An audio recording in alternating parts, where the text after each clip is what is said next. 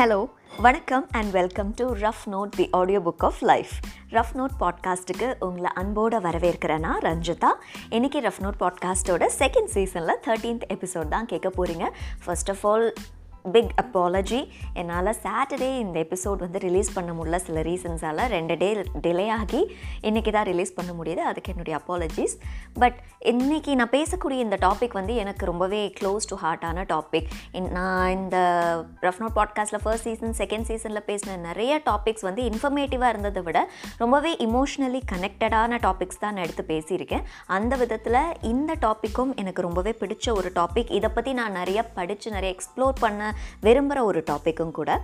ஆதி மனிதன் வந்து அந்த காலத்துலேருந்தே வாயேஜராக ஒரு ட்ராவலராக நிறைய இடங்களை எக்ஸ்ப்ளோர் பண்ணிட்டு வந்தவன் தான். இந்த இடப்பெயர்வு மூலமாக இந்த வெளியை எந்த அளவுக்கு கன்சியூம் பண்ணியிருக்காங்க நாகரிகத்தை எப்படி உருவாக்குனாங்க கலாச்சார மாற்றங்கள் என்னெல்லாம் கொண்டு வந்தாங்க? இந்த மாதிரி பல விஷயங்கள் வந்து ஆதி மனிதன் காலத்துலேருந்தே நம்ம வந்து எக்ஸாம்பிளுக்கு எடுக்கலாம் இந்த இடம் ஆக்கிரமிப்பு அப்படிங்கிறதுக்கு பின்னால் இருக்கக்கூடிய அரசியல் போர் இழப்பு எத்தனையோ நம்ம சொல்லலாம். ஏன்னா இந்த குடியமர்வு அப்படிங்கிறது ஒரு அதிகாரமாக தான் ஆதி மனிதன் காலத்துலேருந்து இப்போ இருக்கிற மனிதன் வரைக்கும் பார்க்க முடியுது. இந்த இமிகிரன்ஸ்க்கு வழங்கப்படக்கூடிய குடியுரிமை உலகம் முழுக்க பல்வேறு விதங்களில் இருந்திருக்கு. இப்போ சமீபத்தில் இந்தியாவில் அதை பற்றி ஏகப்பட்ட டாக்ஸ் ஏகப்பட்ட டிஸ்கஷன்ஸ் சர்ச்சைகள் விவாதங்கள் போராட்டங்கள் எல்லாமே போயிட்டுருக்கு. அதுக்கு பின்னாடி இருக்கக்கூடிய அரசியல் ஆதாயங்களையும் மக்கள் கவனிச்சுட்டு தான் வராங்க. பட் இந்த எபிசோடில் நம்ம அதை பற்றி பேச போகிறதில்ல இதனுடைய ஆரம்ப கட்டமாக இருந்த அந்த பயணத்தை பற்றி தான் பேச போகிறோம் அந்த பயணம் எந்த அளவுக்கு ஒவ்வொரு தனி மனிதனுக்கும் சாத்தியமாகுது? எந்த அளவுக்கு சாட்டிஸ்ஃபைங்காக இருக்குது அப்படிங்கிறத பற்றி தான். ஏன்னா பயணம் அப்படிங்கிறது ஆரம்ப காலத்தில் ஆதி மனிதன் காலத்தில் ஒரு வாழ்வியல் முறையாக இருந்திருக்கு. தன்னுடைய வாழ்விடம் தேடி அவங்க ஒவ்வொரு இடத்துக்கும் இடம் பெயர்ந்து போனாங்க. ஒரு குரூப்பாக இன்னொரு இடத்துக்கு போய் அங்கே இருந்து அங்கே இருக்கிற கலாச்சாரத்தை நுகர்ந்து அப்படி வாழ்ந்து அங்கேருந்து இன்னொரு இடத்துக்கு போகிற அந்த இடப்பெயர்வு அப்போ இருந்திருக்கு. அதுக்கப்புறம் ஒரு இடத்துல செட்டில் ஆனதுக்கப்புறம் வேலைக்காக ஒவ்வொரு ஊர் விட்டு ஊர் போனாங்க. அங்கே கொஞ்ச நாள் வேலை பார்த்தாங்க. அதுவும் கிட்டத்தட்ட இடப்பெயர்வு தான் but more in a civilised வே அதுக்கப்புறமா சுற்றுலாவாக போக ஆரம்பித்தாங்க ஜஸ்ட் லைக் தட் லீவு கிடச்சதுன்னா ஃபேமிலியோட எங்கேயாவது போயிட்டு வரணும் அப்படின்னு. பட் இது எல்லாத்துலேருந்தும் டிஃப்ரெண்ட்டானது இந்த பயணம் அப்படிங்கிற ஒரு விஷயம். ஏன்னா அது வந்து ஒரு செல்ஃப் எக்ஸ்ப்ளனேஷனாக தான் இருக்கும். இப்போ இருக்கக்கூடிய மில்லினியல்ஸ் அதிக அளவில் அதை பண்ணிகிட்ருக்காங்கன்னு நினைக்கிறேன். அது ஒரு பேக் பேக் ட்ராவலாக இருக்கலாம் bike riding cycle riding group travel or travelling for a cause எப்படி வேணாலும் அந்த பயணத்துடைய டிசைன் இருக்கலாம். பட் அதனுடைய டீப் ரூட் பார்த்தா எக்ஸ்ப்ளரேஷனாக தான் இருக்கும். ஏன்னா அது ஒரு சென்ஸ் ஆஃப் ஃப்ரீடம் தன்னைத்தானே புரிந்து கொள்ளுதலும் மற்றவர்களை புரிந்து கொள்ளுதலும் தான் பயணத்துக்கான ஒரு அடிப்படையாக இருக்க முடியும். பட் இது எல்லாமே எந்த விஷயத்தை நீங்கள் எடுத்துட்டிங்கனாலும் அதுக்கு ஒரு ஜெண்டர் இருக்கும்.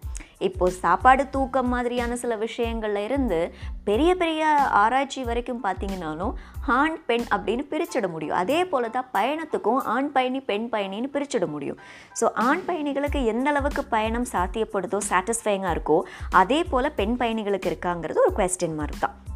சும்மா ரேண்டமாக உங்கள் லைஃப்பில் ஏதோ ஒரு பொண்ணு நீங்கள் தேர்ந்தெடுத்து ரீசெண்டாக நீங்கள் எங்கே ட்ராவல் பண்ணீங்க? அதுவும் சோலோவாக எங்கே ட்ராவல் பண்ணீங்க? அப்படின்னு ஒரு கொஸ்டின் கேட்டிங்கன்னா ரொம்ப நேரம் யோசிப்பாங்க. சித்தப்பா பொண்ணு கல்யாணத்துக்கு போன மாதம் போனோம். ஆனால் அது அத்தை கூட வந்தாங்க. கோயில் திருவிழான்னு போனோம். அவன் மொத்த ஃபேமிலியும் போச்சு. அப்புறம் ஸ்கூலில் ஒரு காலேஜில் காலேஜ் எக்ஸ்கர்ஷன்னு கூப்பிட்டு போனாங்க. இந்த மாதிரி நிறைய யோசிப்பாங்களே தவிர தனியாக ரீசெண்டாக நான் எங்கே ட்ராவல் பண்ணேன்? எனக்கே எனக்கான ஒரு ட்ராவலாக நான் எங்கே போனேன்னு கேட்டேன் நிறைய பேர் யோசிச்சு நோ அப்படிங்கிற பதில் தான் சொல்லுவாங்க.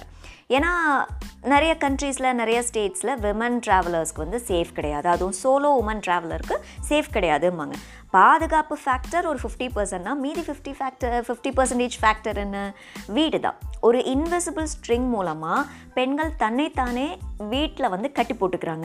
நான் போயிட்டேன்னா குழந்தைங்களை யார் பார்த்துக்குவா? ஹஸ்பண்டுக்கு சமைச்சு தரணும் மாமனார் மாமியாரை ஹாஸ்பிட்டல் கூப்பிட்டு போகணும் ஆஃபீஸில் ஃபைல்ஸ் எல்லாம் பெண்டிங் ஆகிடும் லீவு கிடைக்காது. அது இதுன்னு ஏகப்பட்ட ரீசன்ஸ் இருக்கும். அண்ட் இது எல்லாமே சரியாக அமைஞ்சாலும் ஒரு சில பெண்கள் வாய்ப்பு கிடைச்சாலும் அதை பிரேக் பண்ணிவிட்டு வெளியில் ஸ்டெப் அவுட் பண்ணுறதுக்கு ரொம்பவே தயங்கிக்குவாங்க. அதுக்கு பெண்களே அவங்கள அவங்களுக்கு அவங்களே தான் எதிரின்னு நினைக்கிறேன். ஸோ எஸ்ரா அவர்கள் எழுதின ஒரு புத்தகம் மலைகள் சப்தமிடுவதில்லை அப்படின்னு ஒரு புத்தகம். அது ஒரு கட்டுரை தொகுப்பு. அதில் ரயிலோடும் தூரம் அப்படின்னு ஒரு கட்டுரை. அதில் பார்த்தீங்கன்னா அவருடைய பின்னிரவு பயண அனுபவங்களை ரொம்ப அழகாக தொகுத்திருந்தார். அவர் வந்து ட்ராவல் பண்ணிட்டு போகிறாரு கோயம்புத்தூர்லேருந்து சென்னைக்கு போயிட்டுருக்காரு ட்ரெயினில் ஸோ மிட் நைட்டுக்கு அப்புறம் ஒரு one o'clock two o'clock மாதிரி முழிச்சு ஜன்னலோரமாக நின்றுட்டு அப்படியே பார்த்துட்டே இருக்கார். எப்படி மரமெல்லாம் நகருது? ஒவ்வொரு சிட்டியும் பின்னிரவில் எந்த அளவுக்கு அழகாக மிளருது?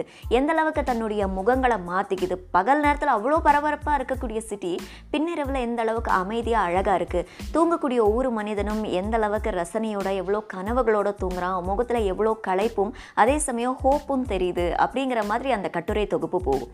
படிக்க படிக்க அவ்வளோ ஒரு ஃப்ரெஷ்னஸ் அந்த கட்டு கட்டுரை தொகுப்பு கொடுத்ததுன்னு சொல்லலாம். ஏன்னா பயணிக்கக்கூடிய குறிப்பாக பின்னிரவில் பயணிக்கணும்னு ஆசைப்படக்கூடிய எந்த நபருக்கும் அந்த கட்டுரை தொகுப்பு ரொம்ப க்ளோஸ் டு ஹார்ட்டாக இருக்கும். நீங்கள் என்ன தான் ட்ராவல் பண்ணுறப்போ பகல் நேரம் கசகசான நிறைய விஷயங்களை எக்ஸ்ப்ளோர் பண்ணி நிறைய மனிதர்களை சந்தித்து ட்ராவல் பண்ணாலும் இந்த one o'clock two o'clock மாதிரியான சமயங்களில் ட்ராவல் பண்ணுறப்போ அது ஒரு வித்தியாசமான அனுபவம். பொதுவாக சொல்லுவாங்க அந்த டைமில் தான் நிறைய ஆக்சிடென்ட்ஸ் நடக்கும் அப்போ தான் நம்ம நிறைய தூங்குவோம் அந்த மாதிரிலாம் சொன்னாலும் ஆர்டிஸ்டிக் சைடில் பார்த்தா அது ரொம்ப ஒரு ஃப்ரெஷ்ஷான ஃப்ரெஷன் பண்ணக்கூடிய ஒரு டைம் பீரியட் அப்படின்னு சொல்லலாம்.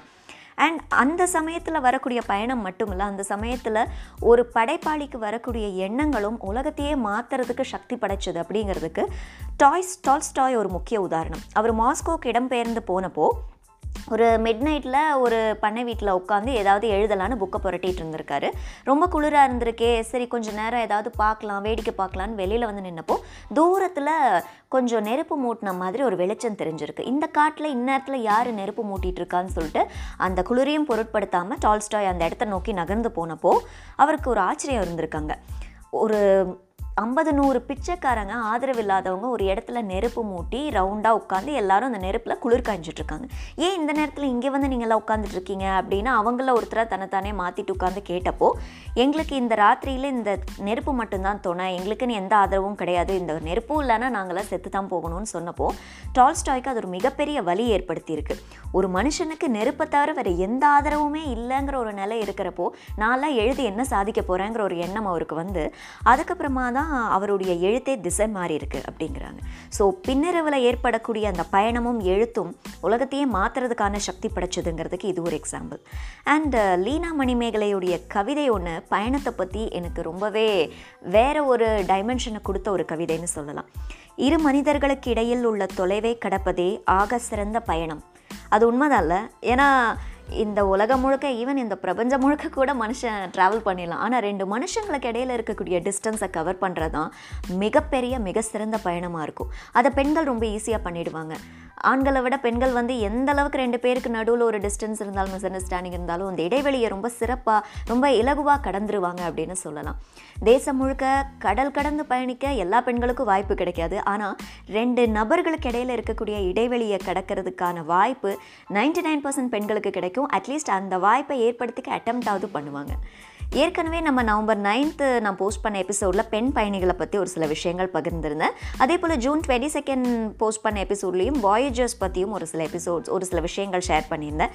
அதுவும் நீங்கள் கேட்டு பாருங்கள் ஏன்னா பயணம் அப்படிங்கிறது ஒரு சலிக்காத பேச்சு தான் அதுலேயும் குறிப்பாக பெண் பயணிகள் எந்த அளவுக்கு பயணிக்கணும் ஏன் பயணிக்கணும் அப்படிங்கிறது ஒரு முக்கியமான டிபேட்டபிள் விஷயந்தான் டிஸ்கஸ் பண்ண வேண்டிய ஒரு விஷயந்தான் சொல்லுவாங்க இல்லையா ஒரு பொண்ணு படித்தா அவங்களுடைய குடும்பமே படித்த மாதிரி அடுத்த ஜென்ரேஷனே ஃப்ளரிஷ் ஆகணும். அதே மாதிரி தான் ஒரு ஆண் பயணிக்கிறது போல் ஒரு பெண் நிச்சயமாக நிறைய இடங்கள் பயணிக்கணும்னு நம்புகிறேன் ஏன்னா அடுத்தடுத்து வரக்கூடிய தலைமுறைக்கும் அந்த பெண்ணுடைய மன திருப்திக்கும் அது ஒரு ஆழமான வேர் போட்டு கொடுக்கும்.